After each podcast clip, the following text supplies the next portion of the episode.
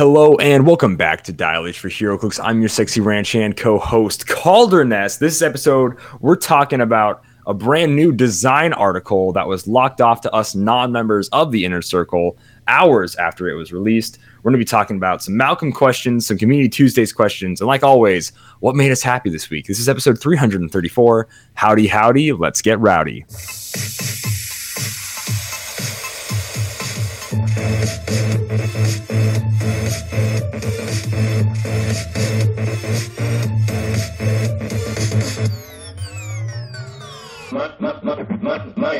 Dial H for HeroClix is brought to you by CoolStuffInc.com, where you can find cool stuff in stock every day, including all the latest HeroClix singles and sealed products. Check them out at CoolStuffInc.com. Joining me, like always, is the the billion dollar Bruce, my co-host. What is what's going on, Bruce?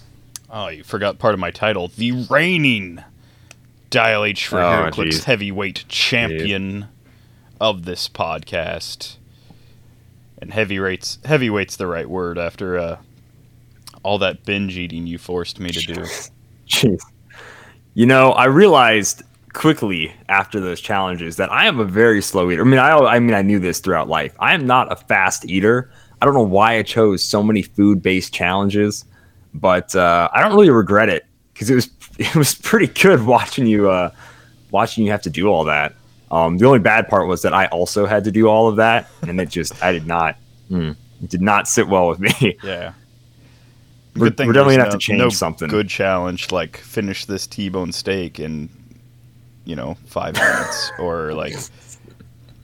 Were you gonna buy the T-bone steak, Simeon? or, you Were you gonna offer to buy the T-bone steak? That's what I thought. No, no, no, no. like no, no, the no. budget was ice cream and poor gingerbread house kit and, and Luckily, the cheapest that, beer and- gingerbread yeah, house that was did the not budget. Blow the budget, but yeah, no, it did not. Thank goodness.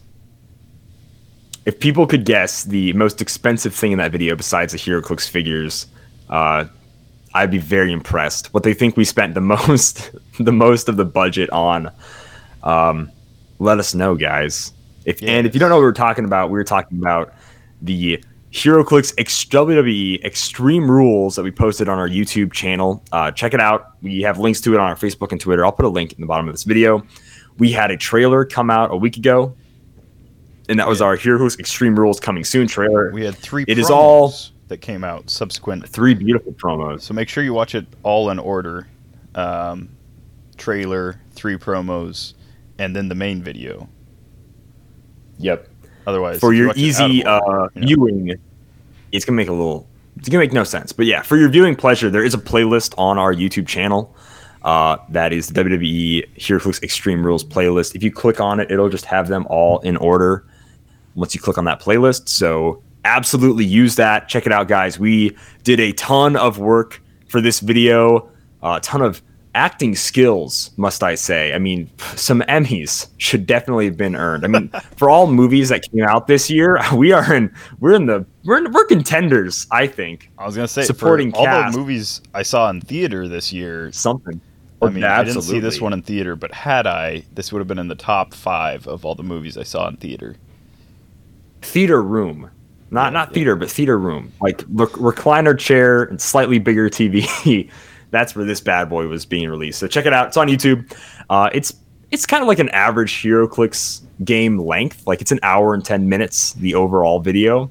Uh, and then with all the challenges, it's great. So it's just really fun. We had a ton of fun filming it. If you like uh HeroClix, you like wrestling. Well, obviously like HeroClix. That's a bit redundant, isn't it? Like you'd be listening to this podcast, like, you know what, I hate HeroClix Calder, then you turn this podcast off. No, no, no, please don't. Please don't. Please, please keep listening. Anyways, um, if you like wrestling, and even if you don't, if you just wanna if you enjoy us somewhat as hosts and want to see us uh really Or put us you- to the physical test here. If you really don't like us as people, and you just want to see us go through a bit of punishment. Uh, on on that end, I guess too, yeah. there were a few bruises to be If had, like, and uh, also uh, I'm gonna plug our Patreon, where it's the only place where you'll be able to see the bloopers from this. So if you watch yeah. the video and you're like, "There's no way they did it in one take," turns out we kind of did. Um, we actually didn't mess up that much, but we do have a few bloopers, and those will be going uh, up on our Patreon only video feud yep. thing. Mm-hmm. As well as the future uh, bikini match, bra and panty match, WWE oh, uh, style, Attitude Era Diva match that we're going to be uh, going up there later. That's on our Patreon slash OnlyFans if you guys want that. Link in the description below. Uh, that's a joke. Let's move on. Uh, let's go ahead. But yep, congratulations. Before we move on, totally, congratulations, Simeon, on winning. Uh, never once have I had to handcraft something only to give it away. So my beautiful handcrafted belt I made. I mean, I, I got to hold on to it for a few months. I made it a while ago in preparation for the video, and then I was like, yeah, well, I mean, he won. That's how belts work. So, yeah, and it's, it's, it's my, really cool. My trophy shelf right now. Nice. Right next to my nice. PAX Unplugged and it, badge and all my colossals. Ah, uh, well, right on. And I did see that shelf. Some expert, if you guys want to know some expert organizational skills, definitely check out Simeon's shelf right there. It's it's breathtaking, I must say. It's All right. Uh, normally, we start the show with what made us happy. So, what made you happy this last week, my man? Well, other than becoming the Dial H for HeroClix heavyweight champion of the podcast. Of course, that made me happy. But uh, no, it actually uh, really made me happy hanging out with you and Devin all week, um, or weekend, I should say. That was pretty fun. Uh, had a lot of laughs. Just an unbelievable amount of laughs. I'm not sure what hurt my ribs more the laughing or the boot that Calder hit me with but one of them for sure gave me a, blu- a bruise and uh, some abdominal pain. So, what can I say, man? What can I say? I wasn't I wasn't holding back. Um, that was awesome. Uh, what made me happy this week, besides uh, the wrestling video, and it was also great watching it in the live chat. That was that was awesome. That was fun. So thank you to everybody that tuned in on the live premiere of the video. Um, I uh, went to a Halloween party a week early the other day. Uh, was Casey Jones, so that was pretty fun. Dressed up, ate some really bad food, uh, played some Jackbox games. I brought my brand new uh, Evil Dead 2 board game. Uh, I painted up not all of the miniatures, but I painted up the boss miniatures and all the character miniatures. And uh, I brought that in and we played a round of that. And this is a crazy fun board game. I will have to plug Jasco Games here a little bit. There was a huge screw up with the original Kickstarter for the Evil Dead 2 board game by Space Goat, and I actually didn't even know they made this one until like a month ago. I got like a Facebook ad for it, and you know, it was obviously sketchy because it's a Facebook ad. Um, but no, it was like legit, and they're a good company, and they even uh, followed through on some promises the last publisher made when they took the Kickstarter down and then didn't give anyone their money back, which was crazy. So Jasco Games, Evil Dead 2. If you like if you like Evil Dead, I highly strongly recommend this and the uh the whatever, the expansion pack just for free shipping at the very least on their website. It's an $80 game for Evil Dead 2. The expansion is 35 bucks.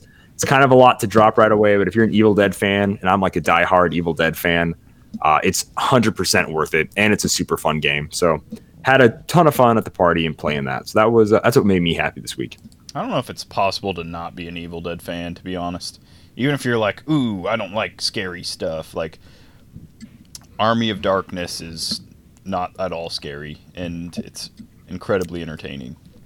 Oh yeah. I mean, maybe like if I ever wanted to show this to like some people that might be, you know, a little some scaredy cats, I could be like, look, we can skip. Uh, people are diehard Evil Dead One fans. I can skip all that because that's like some generic horror movie stuff. It's campy and that's what makes it fun and cool.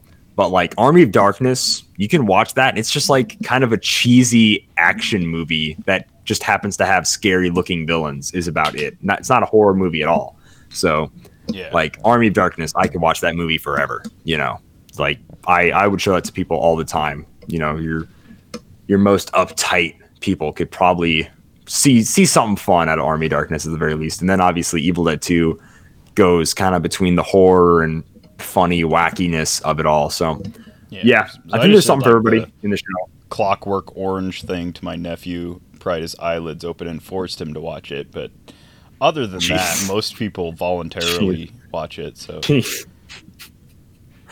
but yeah, no, it's absolutely it's solid. And this this game is crazy fun. You can potentially be possessed to be a deadite and you have to switch turns. Like it's it's a really fun game. I actually want to like next time I go down to Omaha, I want to play this for you and Devin because it's like it is a crazy fun game. It's awesome. nice. But it did make me grateful that HeroClix miniatures are painted because having to paint all these minis and not being like an expert painter, like I can like cover the parts in paint that should be that color of paint and then dry brush and then black wash. Like I can do the basic things. It's not pretty, but I can do it.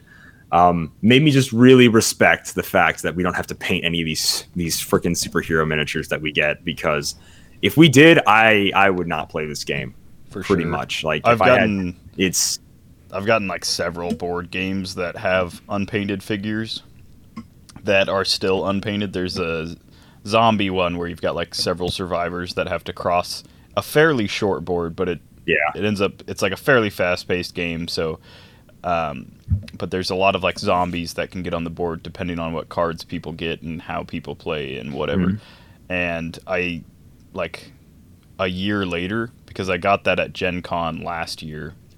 It's been over a year now, and I still have not painted any of the figures from that. yeah Which, to be Yikes. fair, there's like 50 zombies, so that would be uh, a, a full See, I would- of painting.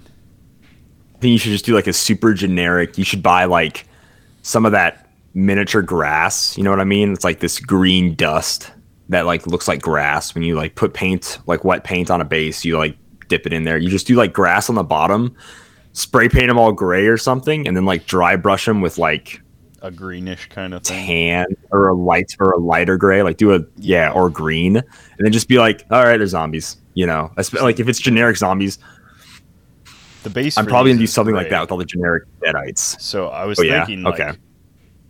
like primerum, maybe not even primerum, but like put on like a base coat of like green, and then splash on like have like five different colors for like hair and clothes, and just like try and mix match the hair and clothes a few times so they don't look like go. the same exact person. And then I just like f- I'll just like flick some red paint at them, and then Oh, nice. be good. Nice. But yeah, as as far as uh, in person play goes, I have yet to have a party where I can actually bust this game out. So it's not Right. really on my like docket of things that need to be done. Oh, I feel you. I feel you. Yeah, the only reason I painted these was like I really wanted to, for the first game I played of this, want them all to be painted. So like three, it took me like three hours in two different days. So it was like almost six hours in total, spray painting them, waiting for them to dry, all that jazz to like get them all painted. But I got them painted, and it looked pretty cool. So I enjoyed it. Anyway, that's uh, that's what made us happy this week, guys. Hope you guys enjoyed a little bit of that. Let's uh, let's jump into the news. There's not much news. Let's just get into it.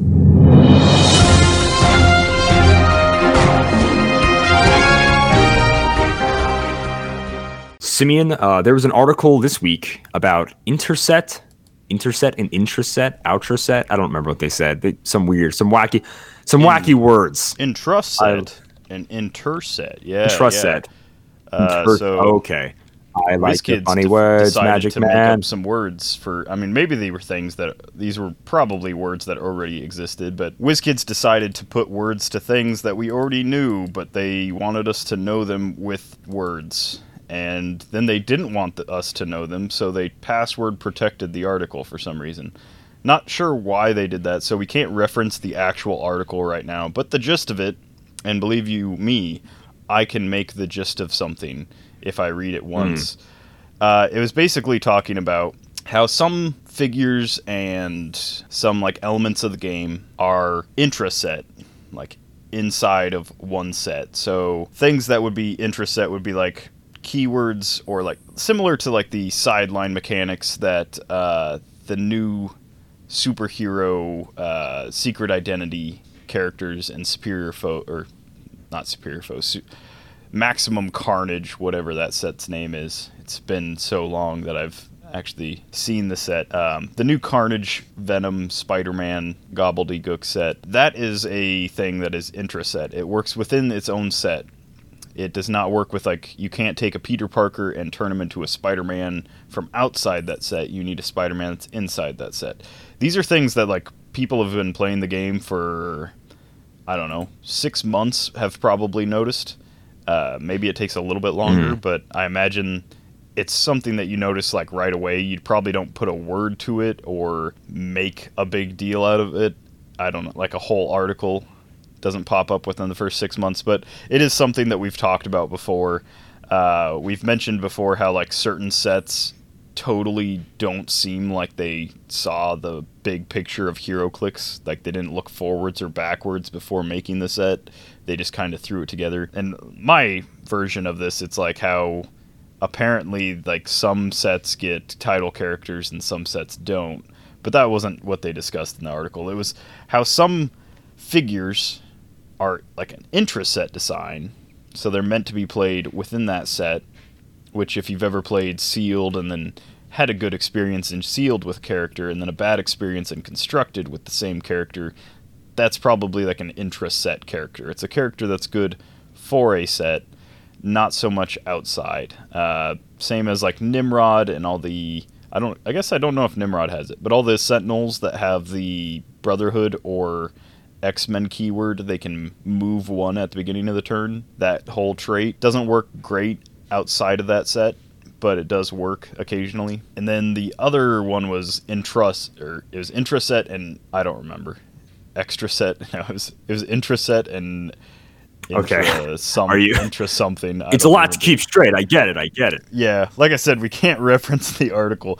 Basically, they made up two terms. One is sets that are inside of the main set, and then one of them was sets that are uh, a figure that'll be like good for uh, was interset and intraset. So interset is what I was talking about. Interset inside inter uh, intraset like the HeroClix as a whole. These would be things as they mentioned like Jason Wyngarde, um, Machinesmith figures that work well with figures outside of the set, not necessarily great inside the set, but they get a lot more playability with other sets. I think like Barbados is a good example of this. There's a lot of like examples of this. Anytime you have a figure that bakes basically works off of like keywords or um, just has an open-ended power that's like adjacent friendly characters or something like that. Um, that works great outside of sets, and so they detailed how these are two aspects of the game that they look into and like design game effects around this. And that was it. They had they had an article that talked about that and how they design figures to work inside sets and then better figures that work outside of sets so you could play it like with their other things, which is a great idea. Please do more of that and less of the former. But then they password protected it and they locked it down on us. And I have no idea why because it's not like there was anything in the article that really, I don't know, said anything mind blowing. It was something, like I've said, something that, like, literally, I think everyone has noticed at some point. So who knows why they closed it off. But in addition to Yeah. that, we did get a new preview for the X Men. Uh, I believe in you. House of X, Simeon. yes, House of X, Powers of X Yes. is the name of that storyline. Yes. Yeah, we got a preview of. We want to talk about Sunspot a little bit. Was he a rare? I don't have him pulled up here. If you He's an uncommon. I've Okay. got Mr. Robert DaCosta DaCosta pulled up here. He is 025. We're looking at his team up card, so it's 025.01. Boy, oh boy, doesn't that just jelly your jam?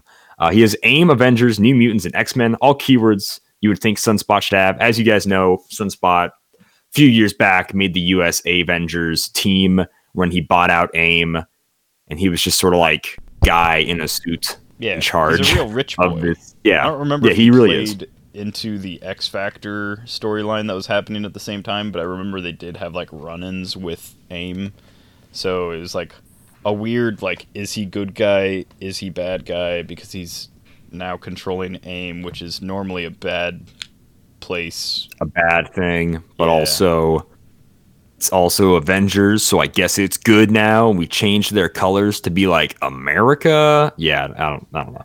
Anyways, so he, looking at the dial, he is flight indom, six range, uh, one bolt. He is a wild card with the team player, team ability. 70 for 75 points. He's just like a really good running shot pen blast piece. So he's running shot pen blast, uh, nine speed, 11 attack, 18 defense with ESD and four damage. That's just really solid for 75 points. Like if we look at a bunch of just basic run sh- running shot pen blast figures like throughout the years, like uh, we compared this to I don't know, Major Victory, who's also a 9 11 18 4 from Guardians of the Galaxy. This dude is 20 points cheaper. And I know it's a set at six years old, but and then also Major Victory like took extra damage maybe maybe when every time he gets dealt penetrating, which was not good when he only had toughness. So Robert here is just really solid. He also has very similar damage power to Major Victory. Sorry, everything just yeah. comes back to characters that are Captain America related some way or another for me. For an uncommon, uh, he has leadership, he pretty good. For an uncommon, oh yeah, for an uncommon, yeah. Like he's he's just got really good, solid, solid values so I I quite I quite enjoy it. So, so for the same points, uh, for the same points from the newest set. Okay, also There's an uncommon. better comparison. We had here. a molten molten man figure who had Ooh. plasticity for his movement power. He had the uh, after he makes a range attack, you can generate blocking adjacent to the target, and then that blocking terrain marker. Uh, you get replaced with like a hindering terrain marker. But then his big thing was poison super strength, and it does penetrating damage with the super or with the poison, and five range with three damage, eighteen defense. So the Molten Man here, mm-hmm. already for the same points, same rarity, uh, less range, less mobility, lower attack value, lower damage value. So it's, I mean, I'm not gonna call power creep on it, but it is noticeably better. This Sunspot is probably to be one of those like golden, uh, common, uncommon pieces that you'll actually want to grab because he looks on paper like he's really good. Yeah, no, for sure. So his damage power is leadership and once per turn for all friendly characters with this power. When another friendly character that shares a keyword is given a second action token, after resolutions, roll a d6. On a 4 through 6, heal that character one click. That is really solid you know so maybe they push to get that second action token and you can basically null and void a push or if they are lower on their dial and they need to uh whatever heal up a little bit and you're like well getting a second action token just isn't bad at all then so that's also really solid so i really dig that um he also has a trait uh, I'll read his team up special trait here in a bit, but let's do his other trait really quick. His uh, his damage power, by the way, is for his first four clicks, so it'll only be on his first click on his 35 point line. His 35 point line is basically the flip side of his top. Um, sort of, not really. It has charge, poison, and then combat reflexes instead. And he's going to be an 8 10, 18 3 uh, on his top dial at 35 points. Playing this dude at 35 is pretty solid if you want him to be a just kind of support figure with the whole leadership and the way to heal stuff. His ener- absorb energy won't be as useful with a shorter dial since you only have three clicks of life at 35. But let's just get into this trait. When he's targeted by a ranged attack, after resolutions, heal him one click and remove an action token from him. So that is solid. We've seen stuff like this on like Bishop and other uh, absorby style dudes. I guess it's the best way to put it. So yeah, one of the so that's that's a cool trait. A it was like oh range attack and the attack missed with his super sen- like he didn't have to use his super senses to make the attack miss but he also had super yeah. senses so if it attacked and it was range and missed just overall he healed one which is an hmm. interesting mm. concept but as soon as your opponent like reads that or you tell them that they're just like ah so i will punch instead of shoot pretty much and you already want to punch this guy anyways top dial when he has a 18 defense with ESD. So, or when you shoot him on bottom dial instead of punch him when he has combat reflexes. Well, he's only three clicks long, so it's not. it's a trait that'll just sort of make your opponent think more than anything, and maybe even not work for you at all, but just make your opponent think, which is not terrible, I guess. His team up is aim themed team. When establishing theme teams, friendly characters with the aim keyword gain the Avengers keyword. After revealing forces, you may replace character cards with their alternates. You can't choose a team up if your starting characters share a name. So, once again, super weird. The AIM Avengers people, the generic AIM guys, already have the Avengers keyword.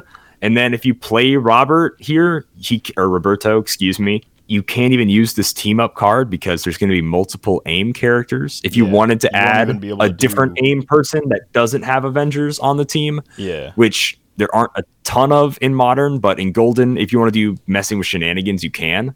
But as far as comic accurate wise, which is normally what these team ups or show accurate wise, which is normally what these team ups are, this kind of You can't even shows their lack of foresight slash hindsight, where it's Yeah, like the aim dudes that we made. Or inter- Yeah, This is very interset, not you could use you could use those kind of made up words to Yeah. describe um, how not good this ability works and just how it is kind of just redundant and, And this yeah, is- bad. again like with team up cards i feel like they need to give a little bit more time and care into these because this is a team up where they very much benefit from the generics that they can have and so just straight up going like no characters on this team up can share like the name it's basically highlander rule for key or for uh, team up cards and that's been the way it, uh, that's always been the way since team up cards were announced um, a couple sets back. It's always been like Highlander. Once you activate a team up card, if you don't have a Highlander team, then it just doesn't work. But not being able to have like two aim white or like a couple aim red severely hurts just having an aim squad altogether. Like that's one of the coolest things. is Yeah. having this like s- this army of you know aim blue, white, and red. You've got like your beekeeper armory, and they you know they really boost your team. Right. So yeah, it's just very funky. Like he's a good figure. Um, without getting hung up on the team up card, I like him a lot as a figure, and I think he's a power uncommon. Pull him, play him, and sealed in this House of X set. I mean, a running shot, eleven for four is awesome. Eleven square reach, and obviously he's an X Men. There's going to be X Men in the set. You know, like I think he's great in the set. Obviously, I haven't seen what else is in there, but just based on what I think makes a figure really solid and sealed, I think he's great. I think he's great and sealed. So, Yeah. anyways, that's uh that's all I would want to talk about for news, I guess. yeah, there's not a whole lot going on. Um, that was, and like we said uh, a few times, probably they password protected that article a few hours after releasing it. Yeah. So it wasn't even something like it's not even something that you can read now. Um, no idea why. If it was like some editorial error errors, they didn't catch something. It's weird because it still isn't unlocked, and that article has been out October 21st. So it's been over four days since they locked that article down, and it's still under lock and key. Um, by all means, Wow. get on get on to the uh, WizKids HeroClix design insight thing and attempt to get the password correct. Um, I've tried a few. Hacker man. Yeah. See if you can hack time and unlock the the design insight article so that you can read the really nothing sandwich that it is because honestly I just don't know what they were talking about. Like what big secret were they giving us with this? It was almost as if they were just straight up telling us something that we already knew. Uh, I don't know who they were speaking to. That's like if they were like, hey, occasionally we release sets with a big hero name in the title, like Spider Man, Venom, Absolute Carnage. And then sometimes we release a set that's called like House of X and doesn't have that name in the title. It's like a, you know, storyline like set. And it's like, Hmm. yes, you are correct, WizKids. Thank you. Why did you lock this article? Please give me the information on why this article is locked. It makes no sense to me. I'm sure they sp- they spoiled something with this. They're like, "Oh no, they're to know too much by knowing this new word that we developed to describe how we design figures." I don't know. It's good stuff. Is it though? Is it though? But yeah. Anyways, guys, that is it for news this week. So let's just jump into community. There are dozens of us. Dozens! Every uh every week we ask you community Tuesdays question. Sorry for jumping away from news like that, but I was just like, I got nothing to say. I'm like, this is so boring. Like they locked it. They stole it from us. The information. I want to know more. My my need to fight aliens in the Badlands of South Dakota and then throw a knife at someone's hand and fix it with magical fixie gel and try to, you know, tell ESP whatever with Neil Patrick Harris. I just I want to know more and they've locked it from me. Anyways, um I have no idea. Every what any those week, references uh, were. do you not? Oh, that was uh, uh I'm not even going to tell you. I'll tell you after the show, Is Simeon, Starship Troopers? They were super obvious. Yeah, it was Starship Oh, Troopers okay. reference, you idiot. oh my gosh, this dude. Well, I was the Neil Patrick Harris threw me off, and then he also brought me back. So How could you forget his his role in Starship. Troopers? Anyways, yes, it really uh, really made his career one could say. Anyways every uh, every community tuesday sorry guys. HeroClix podcast. My bad. Uh, every every tuesday we ask you guys a community question. This one was interesting. I gotta say it was a lot of mixed feelings all over the place no one platform was one side or the other and i really really liked that about this question so when it comes to tournament prizing would you rather have the option of a trophy or figures? Simeon, uh, how would you answer this question? So for me, it's I'm I'm almost split. I'm almost split because I like figures. My problem with figures slash maps or game elements, whatever. My problem with those is half the time I either already have the figure that I get, or it's something that I'm not going to use. So I end up selling it. So it ends up just being quote unquote kind of a cash prize. Same with maps. What I do like about, and this goes with maps and stuff as well, what I do like about like trophies is there's no incentive to sell it. Like if I get a trophy that says like 2018 South Dakota champion, something like that, you know. Yeah. I have no interest in selling it, be, and I hope no one has any interest in buying it because that would be weird. But um, so this is like one reason I do like the ROC state maps because you do get a map that says champion, and like when you win first place, you get a map that says champion. Or if you're like me, uh, maybe you get one that says champion because spell check is hard. Uh, it's it's really hard doesn't do like a red squiggly line when you send it into people. Um, so I do like the trophy aspect where it's something like if you get first place, there's a trophy kind of like thing involved because I will never sell my first place maps. I'll never sell like first place trophies or anything that like says like the specific place I got it or whatever what I will automatically sell is any kind of figure that I get. So if I get like first place and my prize is a con exclusive Lockjaw or Power Woman or what have you, I have no attachment to that because it has no attachment to the event or the accomplishment. If that makes sense. So like the accomplishment is is not attached to the prizing, then there's no reason to hang on to it if the accomplishment is literally like written on the prizing, then it's like something that I want to display, I want to hold on to. And so I do have to go with trophies because, and I'm going to lump first place map wins in on this, especially like states, well, mostly only states. I'm going to lump those in with that because uh, getting your name on something or like getting the title on something makes a difference. It's worth keeping a hold of. Whereas when it's a figure, uh, you might as well just give me like a cash prize because I'm just going to sell it or whatever. Um, it's not going to have the same inherent value to me.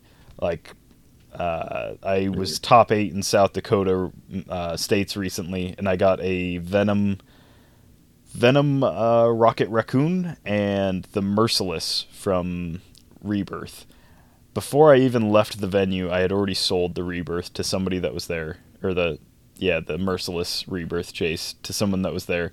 So that tells you like how little I cared about the figure that I won. I was just like, uh, you know, like I'm never gonna want to remember that I came in eighth at South Dakota States. But what I do have is like my event badges, uh, my championship maps, things like that. I have those like put away somewhere. So those are things that I do care about. So yeah, long-winded way of saying trophies over figures for me. Mm. Okay. I'm uh, sort of not really in line with you. Like, I do see most figures as pretty much a cash prize.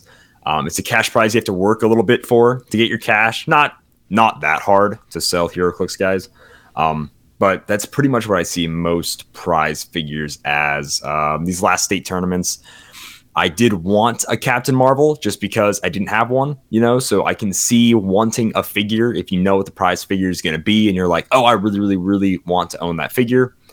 Um, so I can understand that line of thinking. But most of the time, especially in a national or worlds event, I honestly don't want any of the con exclusives. I think the last few years in a row, they've all been characters I just don't care about.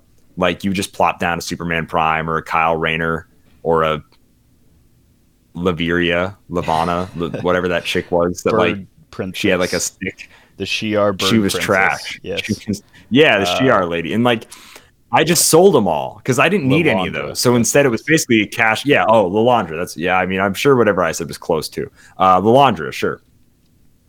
So like, I don't need those. Um, the I will say this: the figure prizes WizKids gives out for like the first place stuff, the full sets. Those are cool prizes, and I would I would definitely prefer that to a trophy, uh, only for the case that it is going to be worth like two thousand dollars once you get it. If it's depending on the set, I guess. Um, you know, which is cool. For However, sure. me winning that trophy the last event, I was because I didn't care about Galactus. I still don't care about Galactus. Um, but like that trophy I liked I liked definitely way more than like winning Galactus. So I think for lower events where no matter what figures they could scrounge up, it's not just going to make you excited. I would just prefer a trophy, uh, especially if it's a cool event. Like this was the cool like National Guard event, so it says National Guard on it. It's an eagle. I'm a patriotic guy, so I think that's awesome. Um, so yeah, like cool thematic trophies like this, I think are great. Um, gluing a HeroClix character to a base and spray painting gold is cool too. Uh, but I think a real, yeah. real trophy is pretty sick. Um, and I think putting a plaque on a HeroClix space is a very lame, lazy way to do a trophy. Anyways, um, I, so I don't want to sound too sappy, but um, my my greatest HeroClix accomplishment to date is getting top eight in uh, 2018 Worlds Team Worlds. So by no means singles worlds. I wasn't even close, but um, there was no trophy. Yeah, was there was no say. plaque. There was there was nothing. Uh, so the prizing for that was one of every con, one of every ID, one of every blah blah blah blah blah down the line. We got a bunch of stuff for getting top eight in Team Worlds, and that was uh, me and Lewis and Kevin. And before that day, before that weekend, I had never met those two, and they were great guys, and it was a great team that we like pulled together, and we somehow managed to get top eight. We just like kind of lucked into it, kind of just pulled our weight with like being all around good at playing sealed. And the only thing I have to commemorate that is my PAX Unplugged badge that I've carved like top eight teams into, and I still have that hanging from like my shelf because honestly, I don't even remember all the figures that I won. Most of them I sold or traded or whatever. They didn't mean anything to me, but the group that like we pulled together and like how good we did, that's like a much better memory to me. So having that PAX badge with like how well I placed, that's always going to be a much better memory than having like the con exclusive Lockjaw or Blackbird or whatever was that year's thing. Right. Okay, nice. So yeah, I think I would say on a smaller scale, 100% trophies for me. and then on that like that big scale. But then you bring up a good point where on the biggest scale is where you would want the most like something where it's like that's that memory, and you have nothing. So I think yeah, I think every event should have a trophy for sure. More so than figures to give out. I think every event should have a trophy. I think yeah, I think I'm on that line of thinking now. I think you brought up a really valid point. Okay. So now that we get our answers out of the way, that was like way more discussion than we normally do uh, for Community Tuesdays. But this was, uh, I think it shows how good of a question it was. So um, let's go ahead. Let's read three off each on uh, on Facebook and Twitter. You want to hit us with one on uh, Facebook there, Simeon? Yeah, so the first one on Facebook, we're going to go with good old Tyler Murin. He says, Figures and maps would always be the priority, especially if I can only if I can only have one over the other. But a trophy for nationals and or worlds would be a nice added perk. And so I agree with this like like I said, like if you get if I play in worlds and I get like top eight, that's something that I kind of want to commemorate. So I understand that I'm not getting a trophy. I'm not getting any kind of like added thing to like being top eight. Um, but if I ever won like nationals or something, you know, something more slightly more realistic. Let's be honest, it's not realistic for me, but slightly more realistic. If I won nationals, having a trophy would be pretty cool. So I agree with that. Right on. First one on Twitter is going to be Chains McCall. Well, when I win worlds, I'm making a duo clicks of myself and Calder. And I guess we kind of forget to say that the whole, probably the best thing is the making a figure, like for sure. I think without a doubt, making an official figure is probably the best prize. So that's pretty fair chance. That's pretty fair. Yeah. I mean, and that's to go along with trophies. Literally being able to help design a figure of your choosing and then getting your name as like the designer and some I guess some national winners get get to do this as well. Um, that's pretty sweet. That's not a thing that like, you know, you'll ever have taken away from you. Anyone that owns that figure will always have the card that says made by, you know, so and so at whatever event. Uh, next up, we're to go with good old Jeff Polier, who is a man of the people, says, I have no interest in trophies. Game elements as prizing work for me if WizKids wants to make it extra special, have alternate paint jobs on their figures for the winners of the largest tar- tournaments.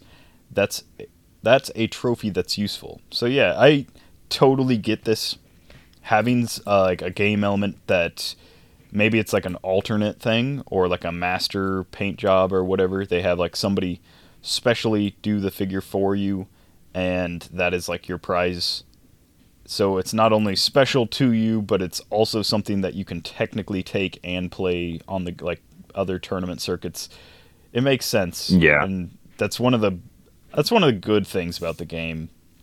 Uh, there are like a lot of other collectible games where your prizing would just be cash or like sealed product or something like that. But like HeroClix does give you like the opportunity to win like pretty special stuff sometimes. Yeah, I'm gonna go ahead and say special stuff.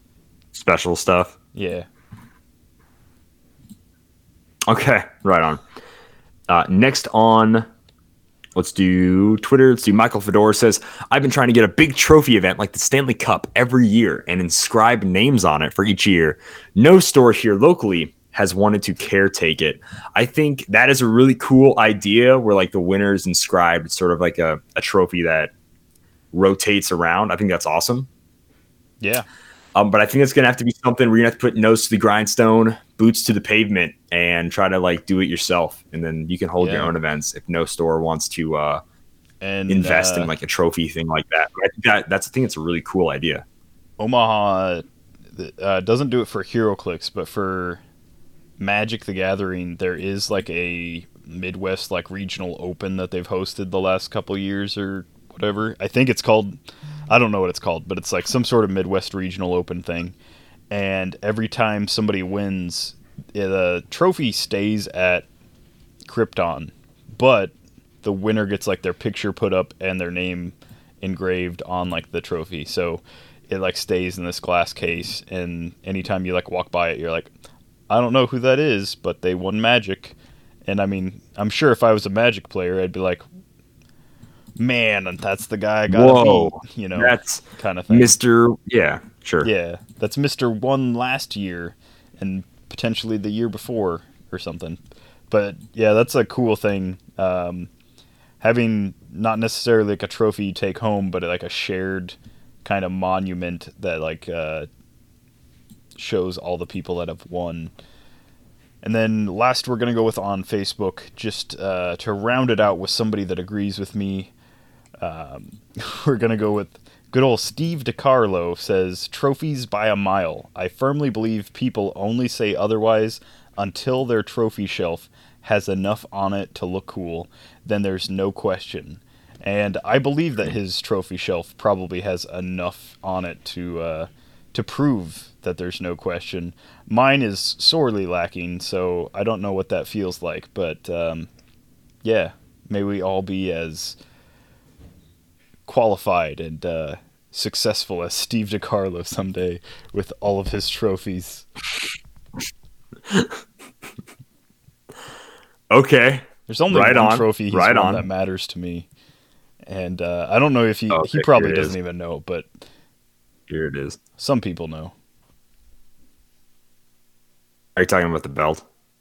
I have no idea. No, no. Oh, okay. I was like, I was, I, I thought you were rubbing in the heavyweight championship again in my face. No, no, I'm talking about uh, Steve DiCarlo win.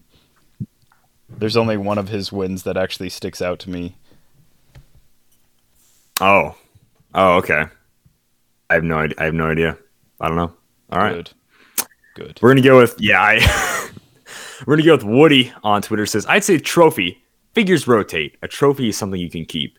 The Game of Thrones LCG did plaques, and I still have mine on display. They're neat, and I think uh, I think that also just kind of sums it up. Is that it's it's just so freaking neat. They're just so cool. Like you know, I didn't really like any of my like trophies I got for wrestling in 4-H, mostly because I didn't win any trophies in wrestling. I was really bad. Uh, let's skip past that. But like in 4-H, I got a lot of trophies all the time, and I was just like, I'd honestly rather have money. I felt like bad because like I didn't care about 4-H that much. Oh, I know that's that's like a sin in the agriculture community to not care about 4-H that much. But like I didn't, you know. But I care about HeroClix. So, like my HeroClix accomplishments, I just care about way more than anything like 4-H related. So for HeroClix, I want a trophy to show off my like really sweet accomplishments for sure. I've Like, won more than anything. more wrestling related things than HeroClix by a mile. Uh, I think my mom has like a chest full of all of like the medals and whatever tiny trophy things that I won, but she has no none of my HeroClix trophies. None of them. Mm, that sounds about right. That makes proud sense. of the man I've become. Mm, proud's not the word I'd use, but sure thing. Anyways, uh, let's skip past that awkwardness with a uh, Jedi Legend HeroClix tip of the week. You don't want to sell me death sticks. I don't want to sell you death sticks. You want to go home and rethink your life. I want to go home and rethink my life. All right. So he says he didn't realize this until recently, uh, but this is an important thing for everybody to know. You can take actions and move in your starting area and retain first turn immunity as long as you don't leave the starting area, making powers like TK very viable. Uh, obviously, you can TK an object towards your friendly guy. He can power action pick it up. You never have to leave the starting area, so you still first turn immune. This is kind of the same thing for characters that can start the game outside of your starting area, not objects, but like actual figures. KC, So that the- J- the big one. yeah, like KC figures will have first turn immunity. Um, the J. Jonah Jameson Pog uh, that can start the game anywhere will have first turn immunity as long as he doesn't move. So stuff like that, just so you guys know. Uh, very important to realize, pretty much. Yeah. Uh, so yeah, first turn immunity. You don't leave your starting area, or if you don't move when you are in a space outside your, your starting area, that's where Right. you Yeah, began you can- the game. you can definitely safe. move within your starting area. It's if you take Yep. a step like outside of that pink area and then come Yeah, back as soon as in, you leave. you are technically free game. Yep. Yep. No going out, coming back in. Then you get that safety border, that safe purple border. No, no, sir. No, ma'am. I don't think so.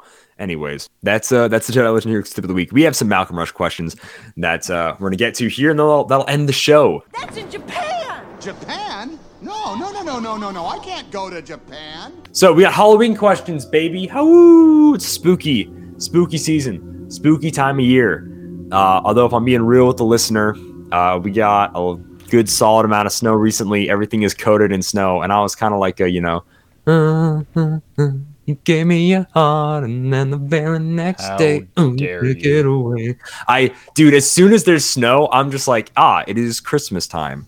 You Here we go. your- you take your sand wizard holiday somewhere else.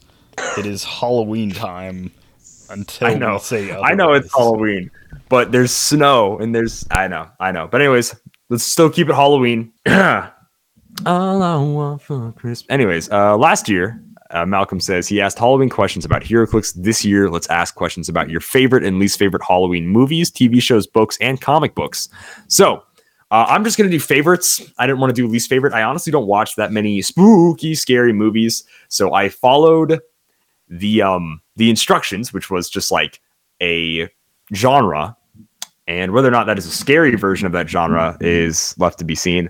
But I also chose some HeroClix figures that you could use to represent characters in the movies or show uh, that work. Some of them just don't. So this is still still HeroClix related. So don't worry, Yeah. guys. And Uh, you can number just one assume if I if I don't mention like well, I guess you can't assume, but if I don't mention like a specific type of something, it's probably falls into like less favorable than the ones that I mentioned.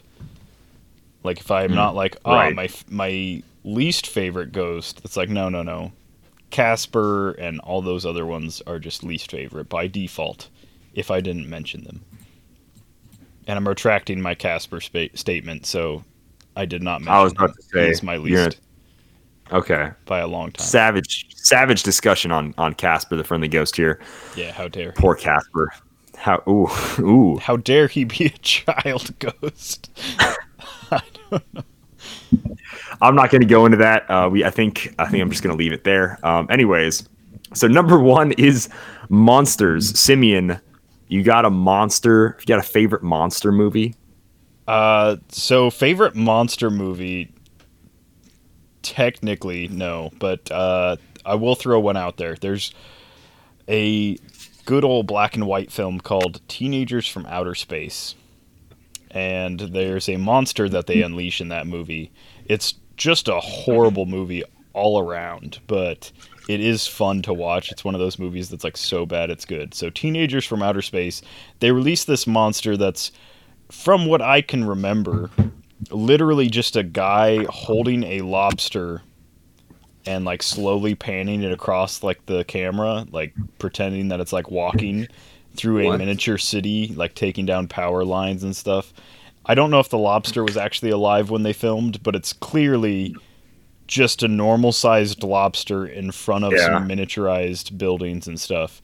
And that was like the big monster of the movie. And when they finally reveal it, like their master plan is to reveal this, it's like, ah, these aliens that look exactly like humans released a monster that looks exactly like a crustacean from planet Earth. And uh, Big, big think. yeah, it's Hmm. pretty bad. Um, But uh, some some good favorites that I have. I really like the Saint of Killers from the Preacher series.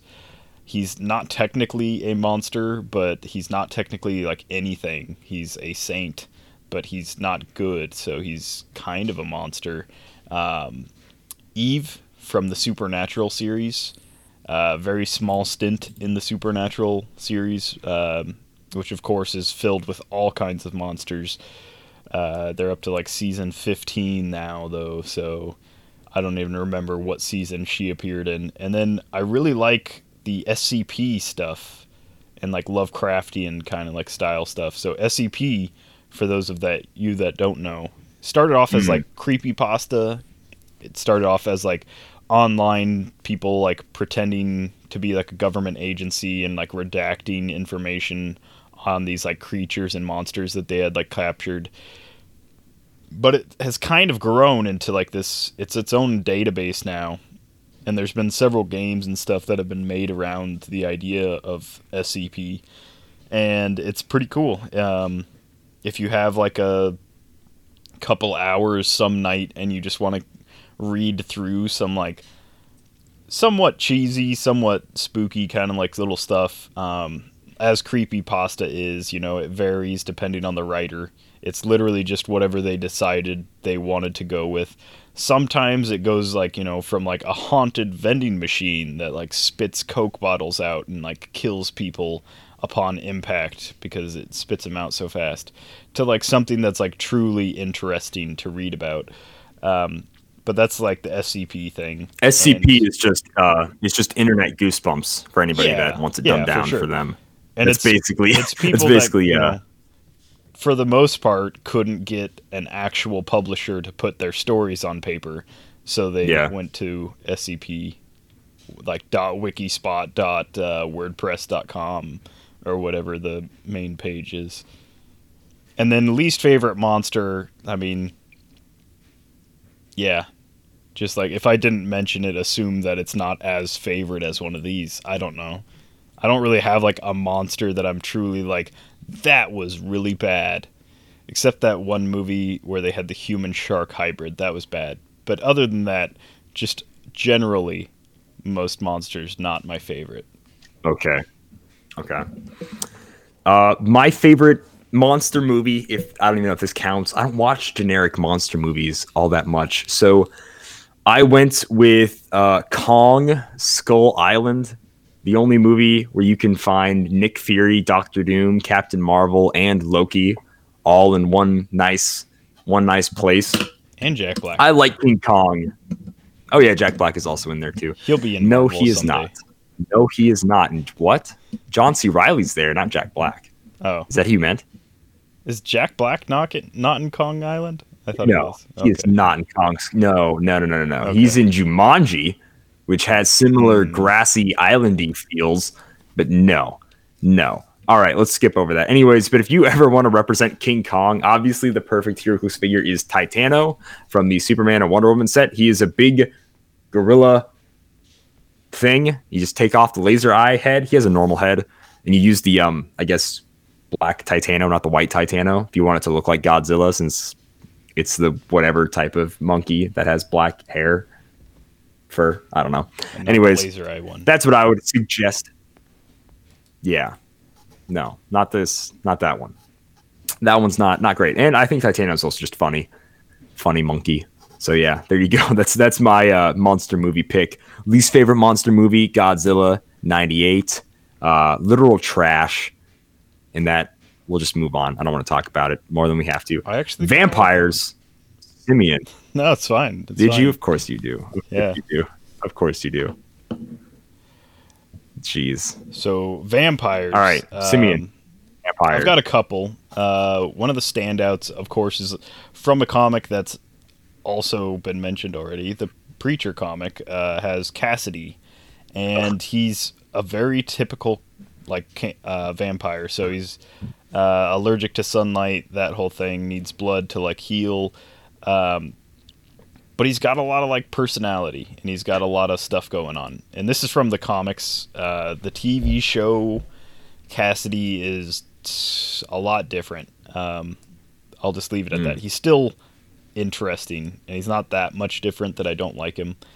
Some of my favorites from movies would be uh, in Blade 2, they're called the Reapers. It's the weird, like, predator vampires where their faces like split open. It's like a I don't remember how they described it. It's like some sort of mutation in the vampire strain of virus or whatever.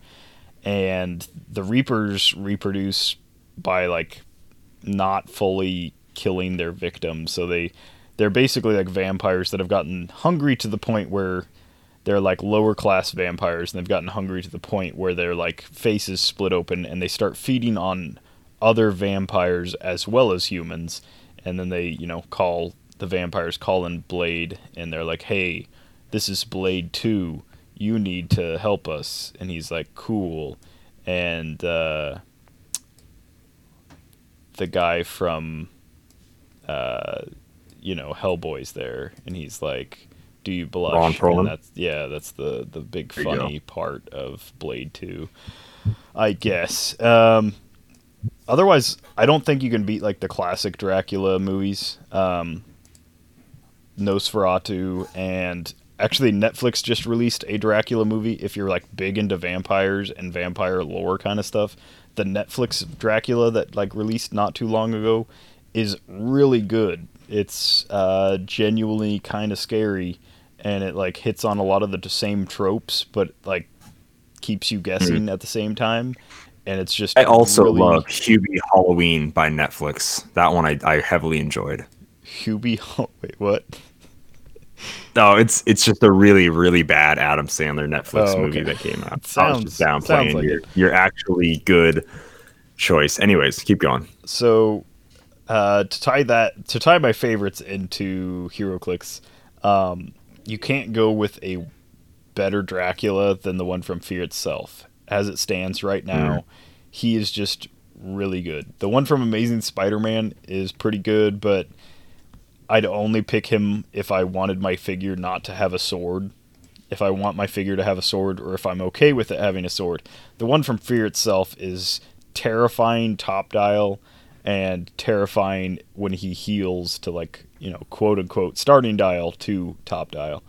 And then the blade reapers there's not really a HeroClix version of those but if you take sauron from the x-men dark phoenix saga uh, the amount of ways that he can heal and the amount of like ways he can like deal damage and stuff to opposing characters is probably close enough where if you like played a couple of Saurons, you could at least dial wise pretend that like those were the Reapers from Blade 2. And then uh, least favorite, I actually did have to mention something here because I really don't care for Twilight. And this is beyond like sparkly vampire. I don't care about like the sparkly vampire didn't burst into flames thing. That's not always a vampire trait that they can't be in sunlight. So I didn't care for that. I don't like that didn't make a difference to me. What I really didn't like about the Twilight Saga or however many movies there were was all the additional powers that they added on to being like super fast, super healing, super tough, super strong. They were like, ah, some of these need to like see the future or smell stuff really good or I don't know. I honestly can't remember all the powers. Um, that and I just really don't like my vampires as good guys.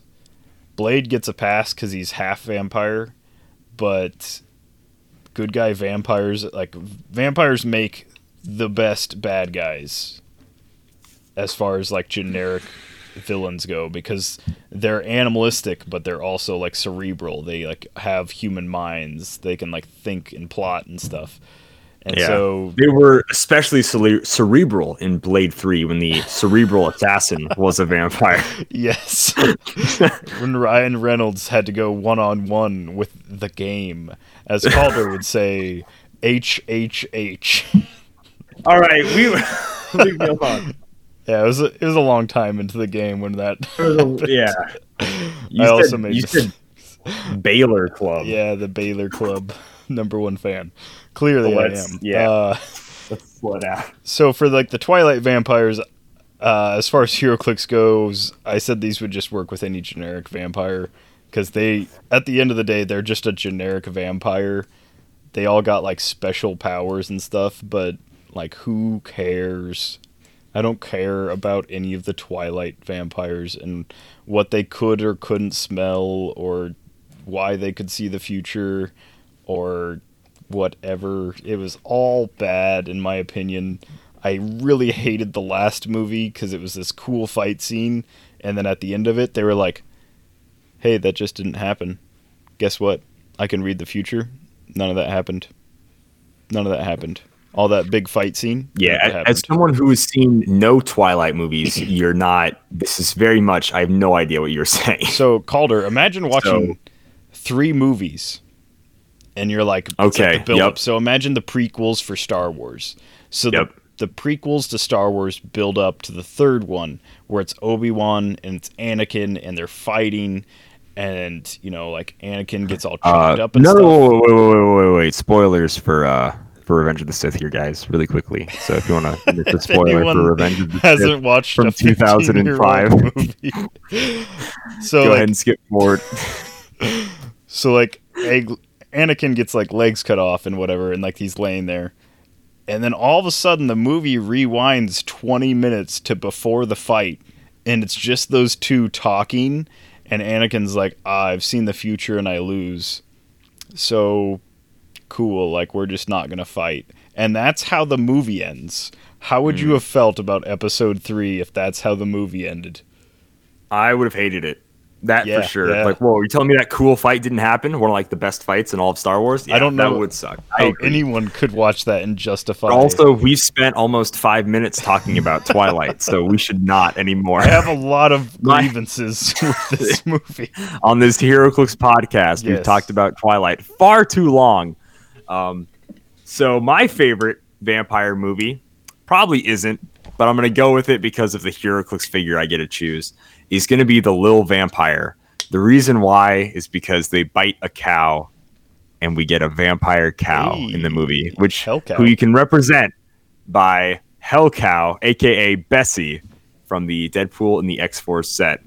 I love love me some Bessie. Actually, one of my Third, no joke, one of my favorite HeroClix figures, period, is Bessie. oh, I love her, man. Bessie the Hell Cow is my girl. She's great.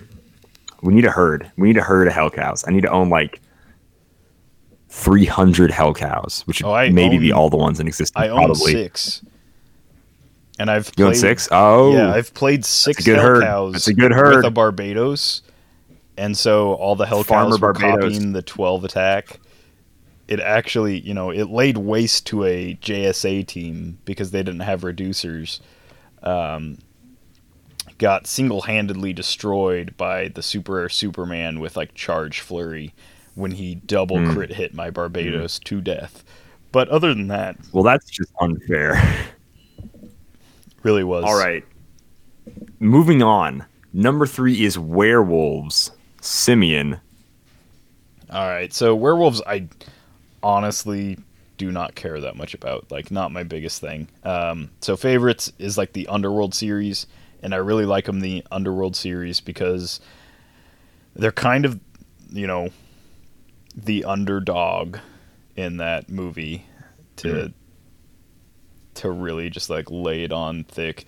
They're the underdogs. They do hunt in packs. They like have that whole like group mentality where only like you know if like one in the pack falls the rest of them are like hurt by that and stuff i really liked that and then my least favorite werewolf is almost everything else. Like i just don't really care for werewolves in movies. It usually doesn't come off as like scary. It's usually super cheesy same as tv shows. Most of the time it's super cheesy. Um, even like the ones where it's like half transformation or whatever kind of just cheesy. And this is like including supernatural where there's like a lot of werewolves. Pretty bad. Don't really care for it. Um, and like typically they don't even get like that big of a leg up on people they're just like now i'm man with fur and claws and you're like great but like he's got a gun so what are you gonna do But is it is it silver tipped bullets? I think not, Simeon. there's a great farce Is it a stick with a silver handle? I think not. There's a, a great Far Side comic where a guy goes into a shop to buy silver bullets, and then the guy, like the shop owner, guarantees their silver bullets, and later he gets attacked by a werewolf, and the werewolf's wearing like the same tie as the shop owner, and it's like in his last moments, Greg realized where he noticed that like tacky tie earlier, and it's like a thought bubble to the shop owner. Um, as far as HeroClix goes, we've got several werewolves. Uh, the Amazing Spider-Man ones are still my favorite, even though their point value is kind of wonky.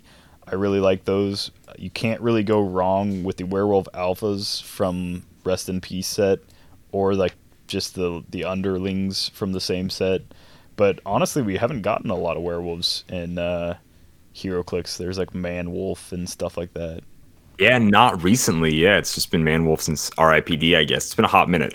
Uh, my favorite werewolf anything is, of course, Uh, Man and Wolf, the beautiful four part series in the 1980s uh, Hotline Captain America run, where Oh, Captain America gets turned into a werewolf. Uh, this also stars one of Simeon's favorite comic characters, Wolverine. It also have Wolfsbane, Cable, and Doctor Druid all make an appearance in this comic series, as well as what's her face, Night, not Night Nurse. Uh, she's the scientist lady. She's in the cap set. I can't think of her name. Anyways, I'll get it here in a second. Oh, I was Um, thinking of the lady yeah, with obviously- the uh, gem, but uh, Bloodstone. No, no, no, no, no, no. This chick of. has no. The Bloodstone saga is a different, completely unrelated to the werewolf saga. This is I'm talking about Nightshade. That's her name.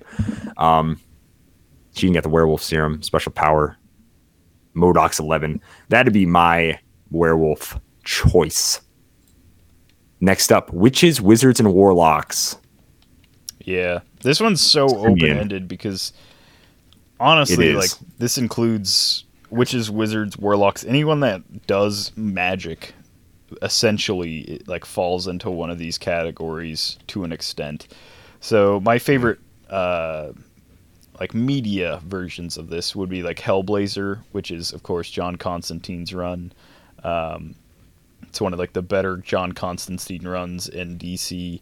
Uh, Jonathan Strange and Mr. Norrell, for those that like books that aren't Harry Potter, that's a really good book that doesn't hurt to read. Uh, in the Saga comics, Saga is of course an image comic. The People of Wreath. Wreath is a uh, satellite moon slash planet around the main uh, planet where they're like kind of enslaved slash uh, lower class citizens.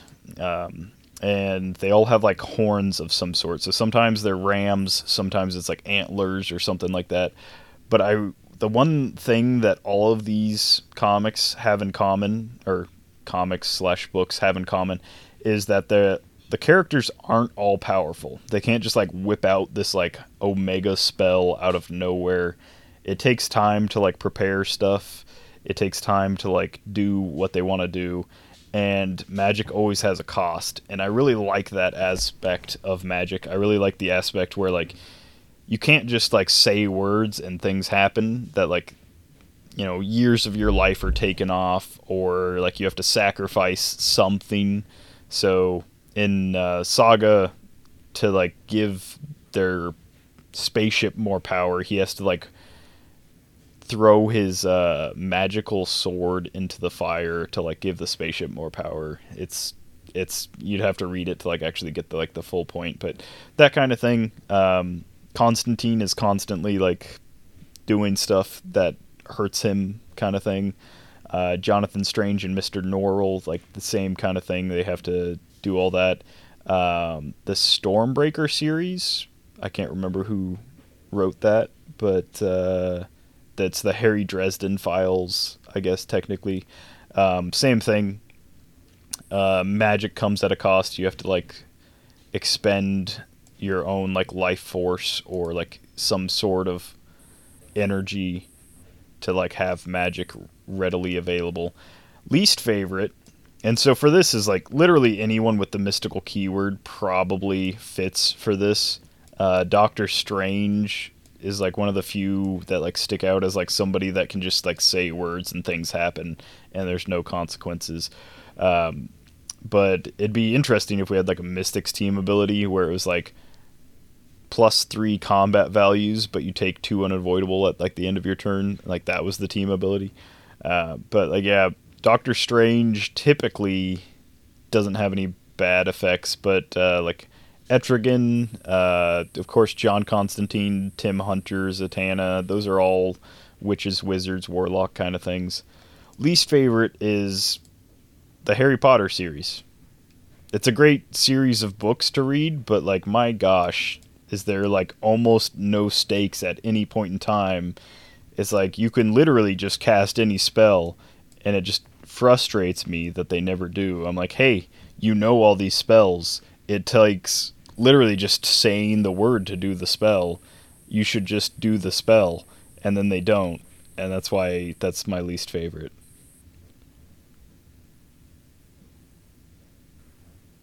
Also, Huh? Sorry, I, uh, Yeah. I fell asleep there for a second. You, you're talking about a bunch of crap I don't care about. Um.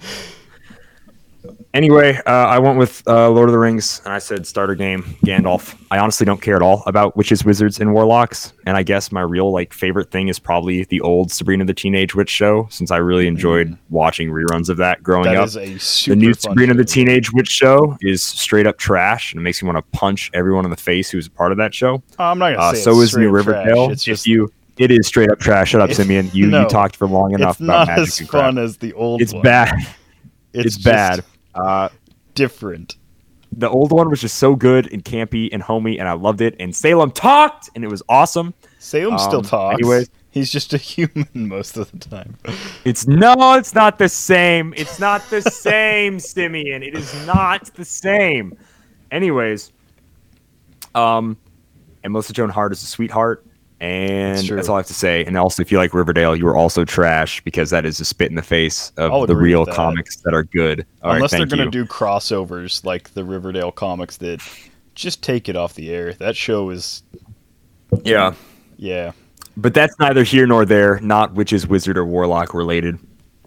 So number five, Frankenstein. Let's keep this to a minute answer here, Simeon, before I pass out. All right, talking minute on the clock. Wizards and their repercussions Favorites for magic are- use.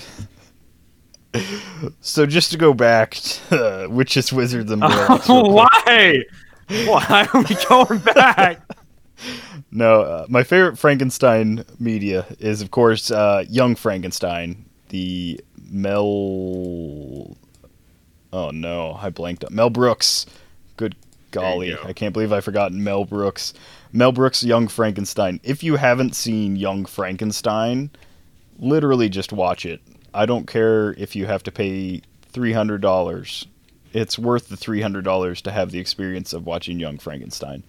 It is Okay. an awesome movie. Um, I think it's free on like something somewhere, probably a piratable website or just YouTube. But anyhow, Young Frankenstein's awesome. Uh, Penny Dreadful, I think it's still on Netflix. It's a British like dramatic thing, but they bring in a lot of uh, a lot of like classic villain kind of stuff. So in Penny Dreadful, there is both a Frankenstein the Doctor and several Frankenstein the monsters, and both acted just like so very good. Um, I don't know who the actors are, but they did an amazing job. And then worst, I went with the I Frankenstein movie and the Franken Castle run of Frank Castle because uh, the Punisher, after he gets like chopped up, it would have been cool if he was just dead for a while and then resurrected and not Frankencastle. I like it was goofy and fun, but that's not the kind of Frank Castle that I like. I don't really like goofy, fun monster castle. I thought it was boring and dumb, but that's just my opinion. Um, and of course, you know, for figures, we've got both the Dr. Frankenstein, the monster of Dr. Frankenstein, and also a Frankencastle.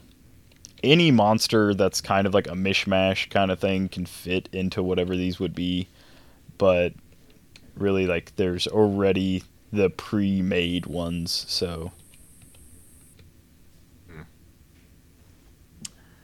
I went with a Fear Itself run, the Fearful Four. It is a team of She Hulk, Frankenstein's Monster, Howard the Duck, and Nighthawk. It's a really fun, like, four issue run within Fear Itself where there's so much fear going on in the world. Man Thing is kind of having like a fear overlord, overload, and he's like just burning down New York just by walking around. So if you ever read Fear Itself, it's this sort of makes sense.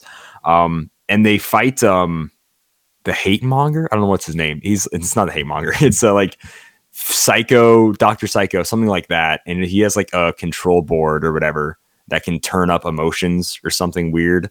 Um, and that's what he does. He turns up the fear on Man Thing and scares everybody.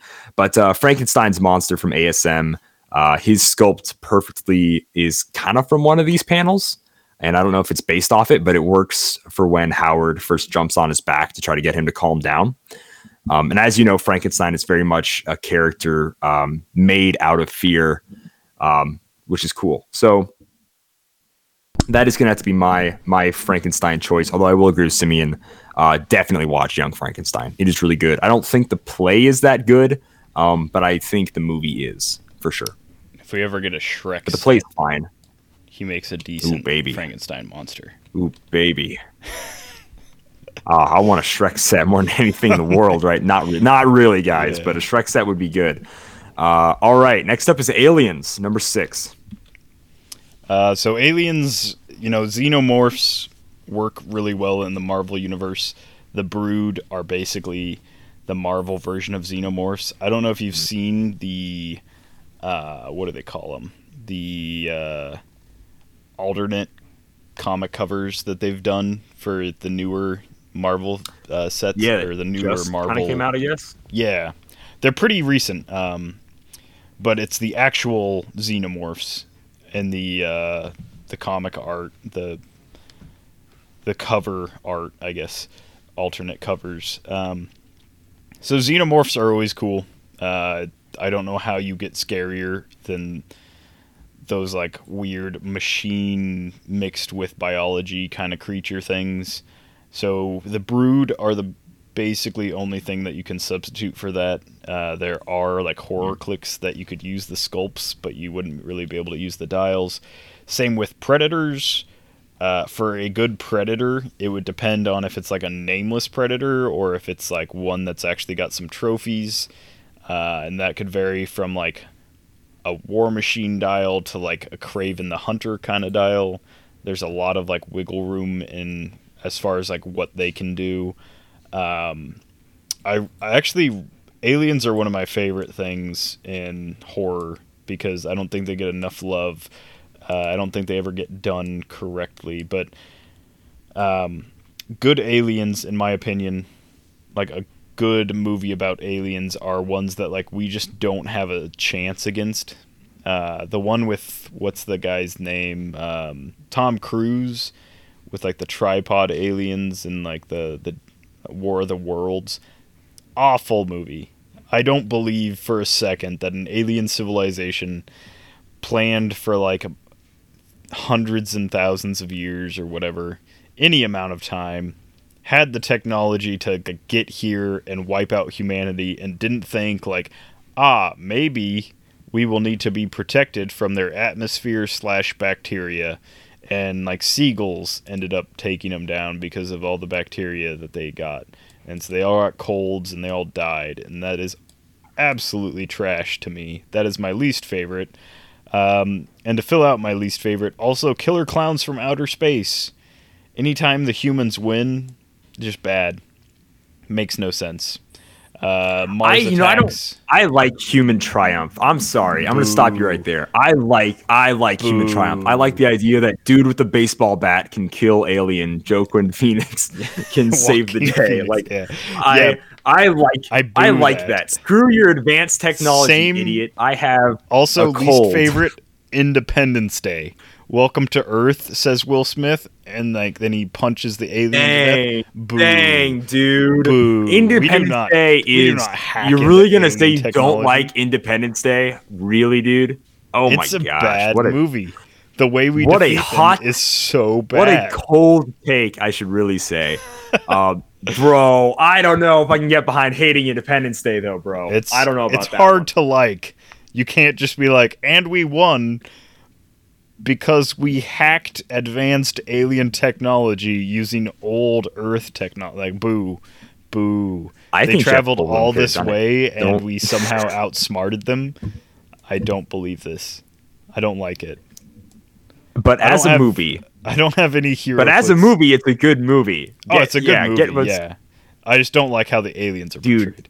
And I don't have any Okay. HeroClix that would come close to this. Uh, Hybrid from the you don't. Avengers Assemble set, maybe. Uh, he works for like a lot of like weird Yeah. alien stuff, but other than that, yeah. Okay. Well, Simeon has terrible uh, alien-related opinions because I don't watch a lot of alien movies. I'm gonna be real with you guys. So for my favorite favorite movie, I wrote down Killer Clowns from Outer Space. I watched it super recently, and I was like, this movie's hilarious. This movie is just great. I like No, it is a great movie. horror stuff. The only Um, thing I don't like about it now- the the humans win, but it is a great movie. Uh, So I also back. But here's the thing, bro. The Killer clowns win for 99% of the movie. It Yes. is not until like the very end do they figure out, oh, they got a pretty obvious weakness. Yeah, Um, it's the yeah. old Lost in Space technique or whatever that game was. So, Shoot and I'm going to say. Obnoxio the clown can be used as one of the killer clowns if you want to more classically looking uh, clown I from mean, outer I believe space he there. does have poison, and so he's got like he's got a lot of the. Uh, He's got some of the stuff. space clown, And like that movie was so funny and creative, and it's on Netflix if you guys got it. Like Killer Clowns from Outer Space. It is just a wild time. All right, next up, we're kind of the show is starting to get like over an hour and 20 minutes. So like we gotta wrap this bad boy up. So uh next up is a mummy mummy films. All right, Mummies. for mummy films, it's pretty easy. There's not a lot to go off of. So for the mummy, favorites are gonna be any that uh, have Imhotep. So that's the Brendan Fraser ones. Um, of course, like the the newer uh, Mummy, Mummy Returns, uh, whatever the third one was called, and then the Boris Karloff, the old uh, classic ones, were also Imhotep. Anything else, uh, whether it's Jet Li or whoever that lady was, I don't even bother with those ones. Um, We have Patra. the rest of like the like the rest of the mummy movies really don't matter. Uh, Oh, mummies that you know. can use for HeroClix would be like the living mummy um, from the Amazing Man. Spider-Man. Pretty solid dial even today for like a standalone mummy. You can have hordes of them from. I think there's mummies in. No, there weren't any mummies in the Rest in Peace set. It was skeletons, huh? No, dude. You'd yeah, to- no mummies. you'd have to substitute the skeletons for the rest in peace mummies because there weren't any actual mummies. Um, I think it's literally just Amazing Spider-Man that is the only. Uh, the zombie uh, or Zuvembi is kind of a mummy, but kind of not. So, uh, yeah, that's like the only thing we really have for HeroClix.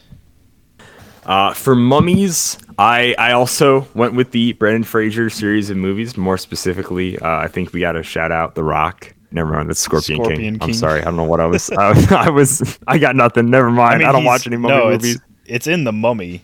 It is like the Mummy. Oh, it is? Scorpion Okay. King, Yeah. Yeah, The Rock. It's so it's first it King. appears. Okay, yeah, yeah, I was confusing myself. it's been Fraser- like ten years since I've probably seen that movie. Yeah, Brendan Fraser like appears or he fights like the Rock as this weird mummy pharaoh monster that is like a CGI scorpion that's awful. So that's like like the first time he appears, and then he has a standalone where it's like how he came to be the Scorpion King or whatever. And that movie's actually surprisingly way better than the Brendan Fraser one. Right on. I'm with you, bro. I'm with you. So yeah, we obviously have two, uh, the rocks of the uh, the People's Champ in the WWE Wave One set. So definitely go check those out. Yeah, give Next him up- sort of like range, and then he's perfect. Give him Put the him uh, in- sniper rifle. Put him in a dune buggy. Give I him don't know. Black Lantern sniper rifle. Let's do just do that. Um, next up, demons slash devil. Uh, for these, I put Little Nicky. Yeah, Simeon. That's a good old. Okay. Uh, Little Nicky is of course a uh, comedy, so it's not really like a horror movie. Um, not that these were supposed to be horror or anything, but um, Meet No. Joe Black. So that's Adam Sandler and Little Nicky. Meet Joe Black is not necessarily a demon or devil kind of thing, but it's Brad Pitt playing the embodiment of death, and it's just a very interesting film. And then my favorite has got to be like Hellraiser, the series of Hellraiser movies. They they increase and decline as like a roller coaster would in quality, but the first couple Hellraisers are pretty good as far as like weird demon stuff go. And then I didn't bother going with uh, any anime because there's a ton of like anime stuff that fits into all of these. especially the witches, wizards, warlocks, and like stuff like that. But uh, Black Butler is a really good take on like the demon human interaction, in my opinion, for media sake. Oh, and then uh, way to choose female anime number two for your choice, like the least manly anime you could have chose there, Simeon. oh, it's it's really Keep good. going. I'm not gonna judge you that Uh, hard. It's not. Yeah, it's but like, bro, It's a pretty decent anime. Uh, like you could have said Blue Exorcist, you could have said Black Clover, you could have said a ton of stuff, man. I could have, but I went with Black Butler. You don't know, you've never watched those Sebastian probably, but you went with amazing. Black Butler. And uh, Jeez, this guy. would even bother with anything after Sebastian? Uh, so Yikes. for HeroClix, Etrigan, of course, gone, gone, the form of man, rise again, Etrigan. That's got to be like the number one demon in HeroClix. Uh, Blue Devil from I think it's Justice League Trinity War that Blue Devil last is, appeared yeah. in. And what an amazing figure to play around the holidays or around the Halloween holiday because uh, Blue Devil, of course, like has the whole uh, supernatural exorcism trait where uh, yeah he deals like two unavoidable to anyone that would stop their dial from turning and then he's also got Yeah, uh, that is cool. That is the cool. ability to ignore mystics and like I don't know. He's just got a lot of stuff going for him. He's a little bit high costed nowadays, and DC always like starts their dial at a 17 defense for whatever reason and no indom. But Blue Devil is always a welcome addition to the Justice League Dark team. Right on.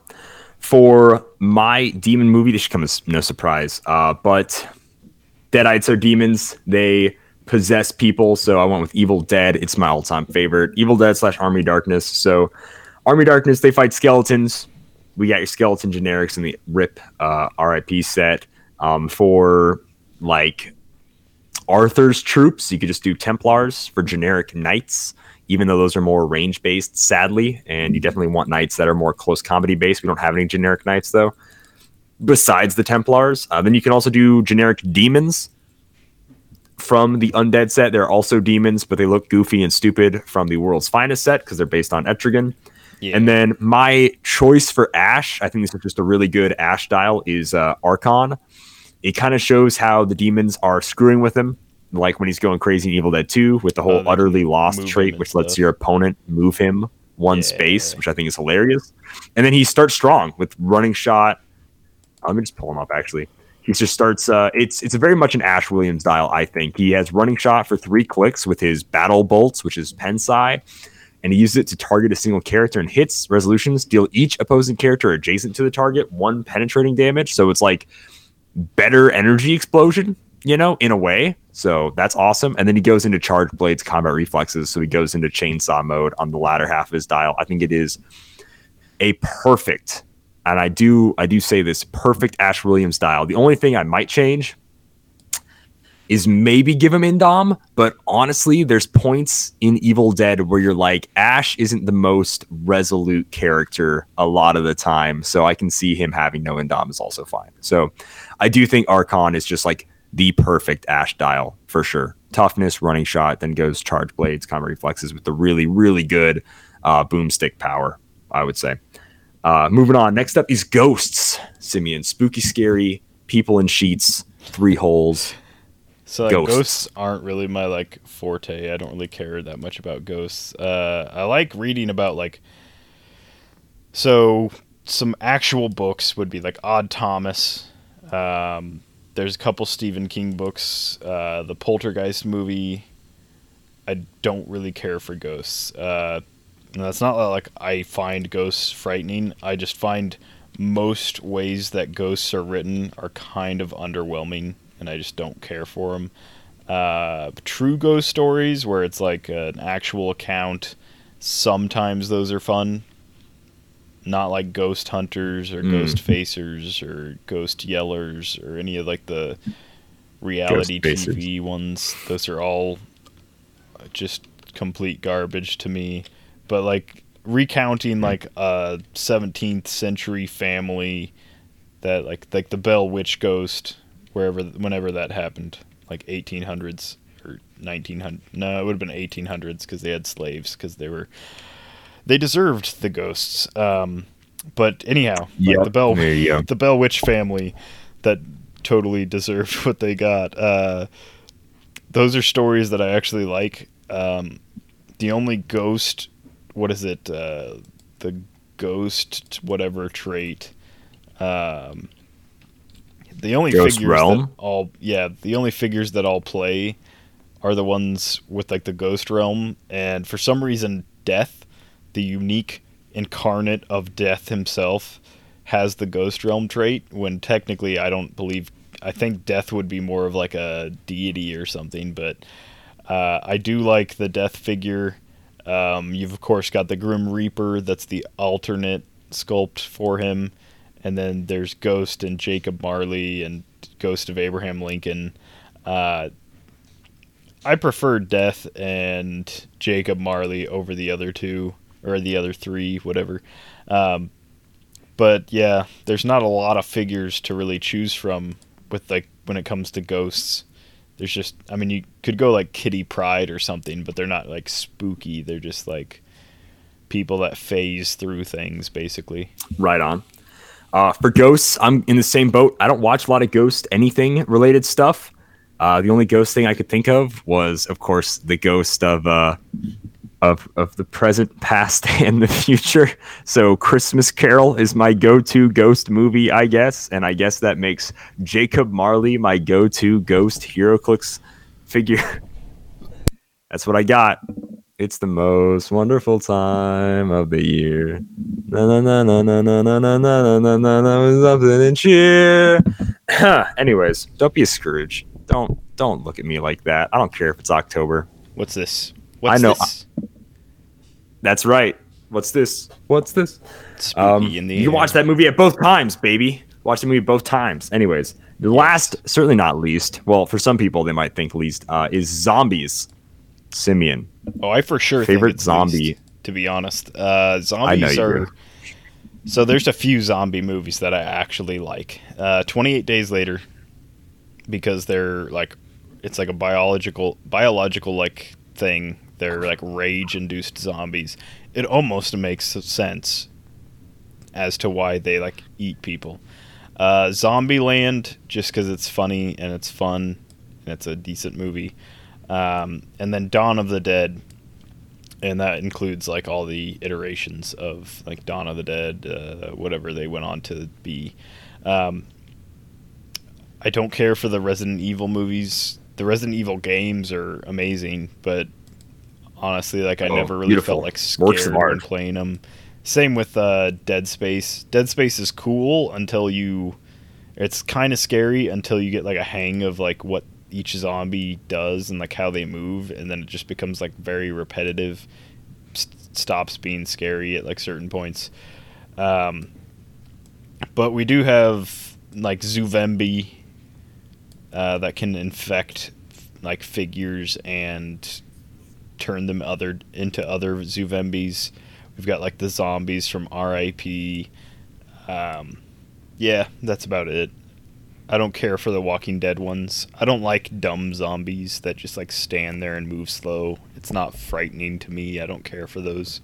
I also don't care for those, which is why I went with my favorite piece of zombie media is Marvel Zombies, specifically like the first two runs, and then anything with, of course, HGD, Howard the Duck. He's the man. Um, and obviously, we have zombies for that. So there's the Supernova Chases, Wolverine, Hulk, Spider Man, Colonel America. Affordable ones would be the Mutations and Monsters ones, which also is like a better Wolverine, depending on how you look at it. It's the only Galactus version of any of the zombies we have, which kind of sucks that that's the only one we get, but it's okay.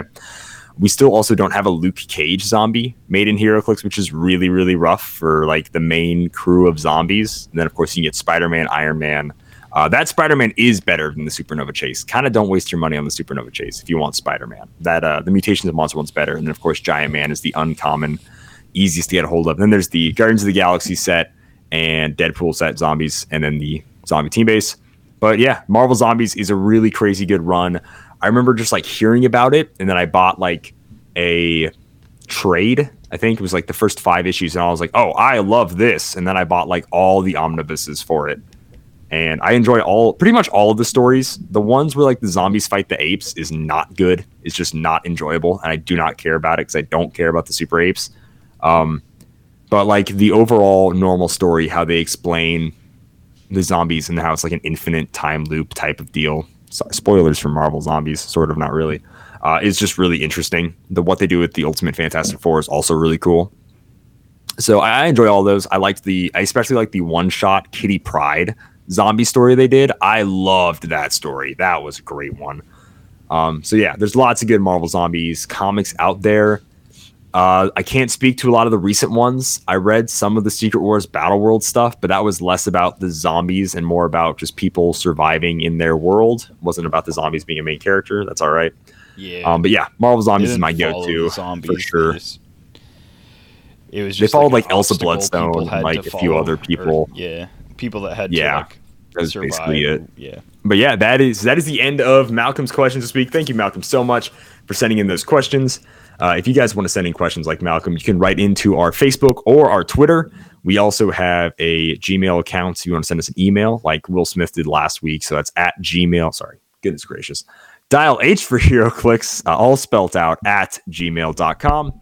You can also listen to this podcast anywhere. Recommend it to your friends. Obviously, we're on iTunes, Podbean, Spotify, pretty much wherever podcasts are found. And if you're listening on one of those random wacky apps that's not super well known, we're pretty much going to show up there too. So, uh, recommend Dial H for everybody. Anyone in your friends group, anyone in your play group that you think might enjoy some fun HeroClix content, and uh, check out our YouTube channel for weekly. Uh, we're going to start doing Thursday Throwdown every week now, guys. On Thursday, we took that break to hype up the Dial H for HeroClix Extreme Rules WWE video. And of course, go check that out. There's a playlist to watch all of the, the trailer and then all the promos. And then, of course, you it's this beautiful wrestling storytelling build up that we made for this video. And we're, we're really proud of it. We can't wait for Wave 2 to do another one. So check that out on our YouTube channel, guys. That is all I have to say. Simeon? Yeah. I want to say that the uh, the Extreme Rules YouTube video truly made me laugh until I cried several times. Um, it's not all gold. There's like some several like parts of it that are just you know you just have to watch it to get through it. But there's some real some real golden nuggets in there that are just funny to me, and uh, I hope they're funny to you too. And again, if you join our Patreon, uh, not only will you get bloopers from the our HeroClix match with the Extreme Rules, you'll get those bloopers as a video. We're also going to start putting up some of the bloopers from our normal podcast, which isn't a lot, to be honest. We don't screw up that much. Uh, I know it sounds we like don't. we We are would. just so perfect. Yeah, it sounds like we would, but honestly, we keep most of the screw ups in. Um, but yeah, we'll we'll put up like pre-show banter and some other stuff if anyone wants to listen. Of course, like if you're being a patron, I wouldn't suggest you be a patron just to listen to that, but you know, it is a perk of becoming a patron. And with that, make sure to check out coolstuffinc.com where you can find Oh. cool stuff in stock every day from the latest HeroClix singles and sealed products. Check them out at coolstuffinc.com. Ron, and as always, there's only one King of the Werewolves. And that's Capwolf. Oh! Happy Halloween, guys.